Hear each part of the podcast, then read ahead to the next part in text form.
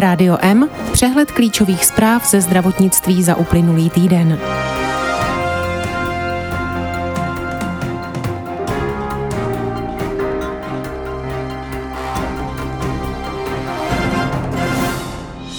Vlastimil Válek uvedl první jména svých spolupracovníků. Ředitele všech státních nemocnic čeká konkurs. Evropské peníze podpoří projekty zaměřené na prevenci a včasný záchyt demence i duševní zdraví dětí. Riziko rakoviny prostaty hlídá sledování hladiny prostatického specifického antigenu. Praktici žádají ministerstvo, aby jim ulevilo od administrativních úkonů. Železo pacientům kardiologové doplňují pomocí infuze. Screening novorozenců se rozšíří o další dvě nemoci. Část lékařů tvrdě zaútočila na prezidenta České lékařské komory Kupka. Mzdy zdravotních sester vzrostly za pět let o 70% VZP dala za COVID od začátku pandemie 43,5 miliardy. Omikron je nakažlivější. Na závěry o jeho nebezpečnosti je brzy. Posilující dávky očkování je možné aplikovat časněji. EMA rozšířila indikaci látky tocilizumab v léčbě COVID-19. Rádio M z Českého zdravotnictví. Spolupráci na ministerstvu zdravotnictví již budoucímu ministrovi Vlastimilu Válkovi přislíbil bývalý ministr Leoš Heger, ředitel ústřední vojenské nemocnice v Praze Miroslav Zavoral nebo biochemik Jan Konvalinka.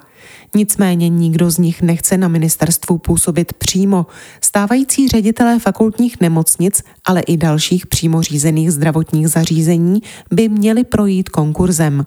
Buď představí své vize, nebo se nepřihlásí a objevit se mohou i noví kvalitní kandidáti. Válek chce obdobně postupovat například i u postů ředitelek státního ústavu pro kontrolu léčiv či státního zdravotního ústavu.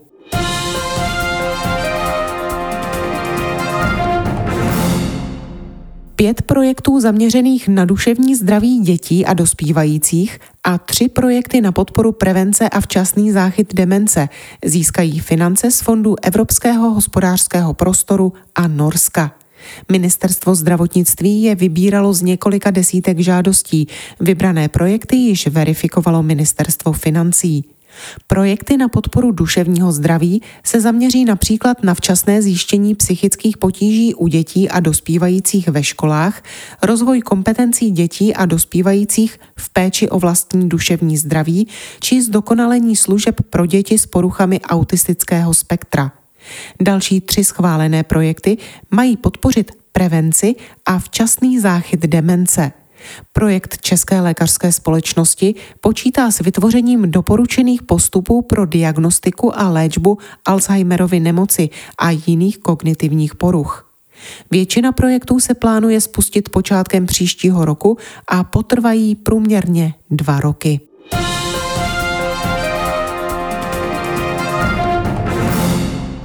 Odhalit zhoubný nádor prostaty v počátečním stádiu, kdy si nemocný ještě nevšímá žádných příznaků onemocnění, pomáhá podle lékařů pravidelné sledování prostatického specifického antigenu.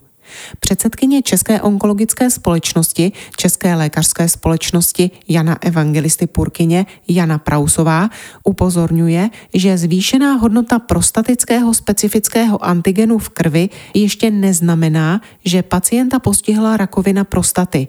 Může trpět také zánětem prostaty nebo benigní hyperplázií. Přestože prostatický specifický antigen není jasný ukazatel zhoubného nádoru prostaty, vykazuje většina z pacientů s tímto karcinomem jeho zvýšenou hladinu. Proto je podle onkologů důležité hodnotu antigenu preventivně sledovat hlavně u mužů nad 50 let věku, kdy se u nich riziko rozvoje zhoubného nádoru prostaty skokově zvyšuje. V případě změny obvyklých hodnot je potřeba provést kontrolní biopsii.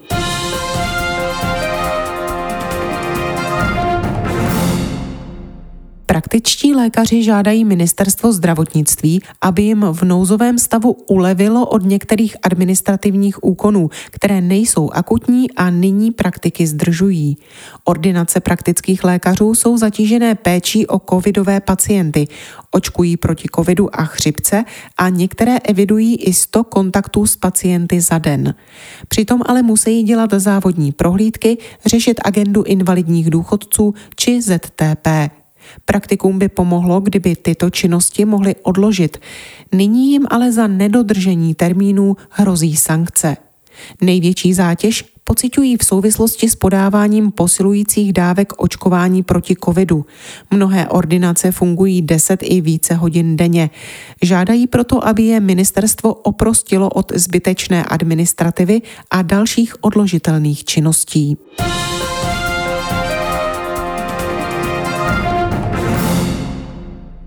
Až polovině pacientů s onemocněním srdce chybí železo. Ti se pak zadýchávají, pociťují slabost, únavu a bušení srdce.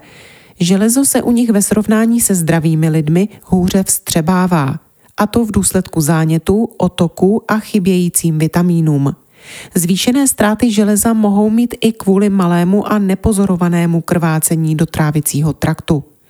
Kardiologové u svých pacientů zjišťují hladinu zásobního železa laboratorní analýzou krve a pokud zjistí jeho vysoký nedostatek, pacientovi navrhnou jeho doplnění intravenózní formou v 90% kapačkou.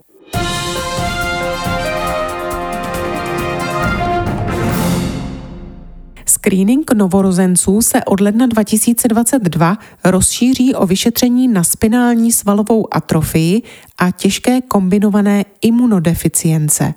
Jedná se zatím o dvouletý pilotní projekt. O jeho trvalém zařazení do programu se rozhodne po jeho skončení. Spinální svalovou atrofii u nás lékaři diagnostikují zhruba u jednoho dítěte z deseti tisíc nově narozených.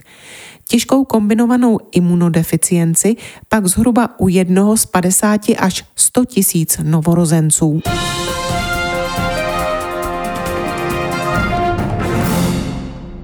Na internetu je volně k dispozici k podpisu takzvaná deklarace lékařů k nátlaku na očkování. Deklarace kritizuje aktuální tlak úřadů na očkování. Ostře se vyjadřuje i k současné politice České lékařské komory. Text deklarace zatím podepsalo na 1500 lékařů a 60 tisíc osob z řad široké veřejnosti. Základní sdělení deklarace je nesouhlas s doporučením představenstva komory k povinné celoplošné vakcinaci osob nad 18 let a vybraných profesních skupin. Deklarace také odmítá plošné očkování dětí.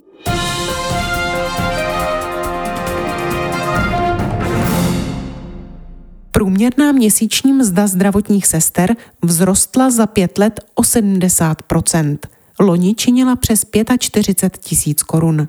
Výdělky lékařů se za stejnou dobu navýšily o 36% a loni dosáhly částky 74 tisíce korun. Vyplývá to ze statistické ročenky Českého statistického úřadu. Výdělky ve státní sféře jsou výrazně vyšší než v soukromém sektoru, zatímco zdravotní sestry ve státním zařízení berou průměrně téměř 57 tisíc korun, v soukromém je to o 19 tisíc korun méně. U lékařů je to bezmála 96 tisíc ve státních zdravotnických zařízeních, v soukromých pak 61 tisíc korun.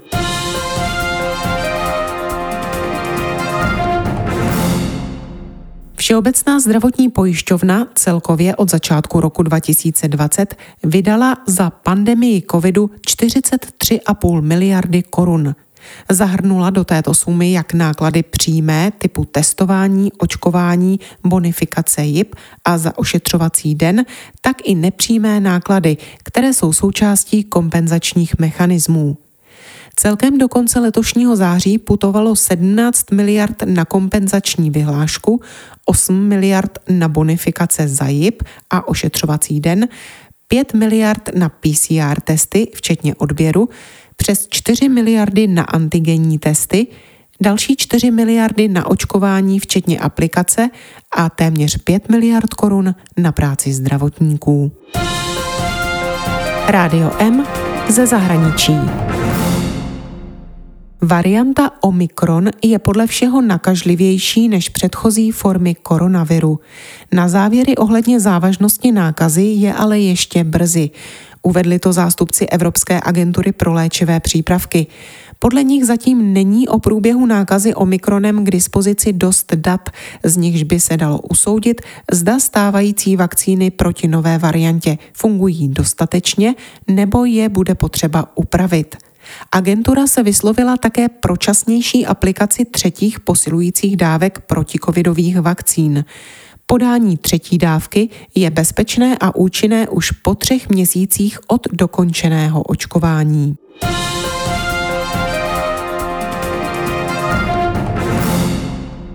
Látka tocilizumab, podávaná ke standardní léčbě COVID-19, snižuje riziko úmrtí a zkracuje hospitalizaci. Přínosy má i pro dospělé pacienty užívající kortikosteroidy. Uvedla to Evropská agentura pro léčivé přípravky. Doporučila rozšířit indikaci léčivé látky tocilizumab při léčbě COVID-19 o dospělé pacienty s COVID-19, kteří podstupují systémovou léčbu kortikosteroidy a současně vyžadují doplňkovou léčbu kyslíkem, anebo jsou na mechanické plicní ventilaci. Tolik zprávy, které připravila Marcela Alfeldy Šperkerová. Naslyšenou příště se od mikrofonu těší Marcela Žižková.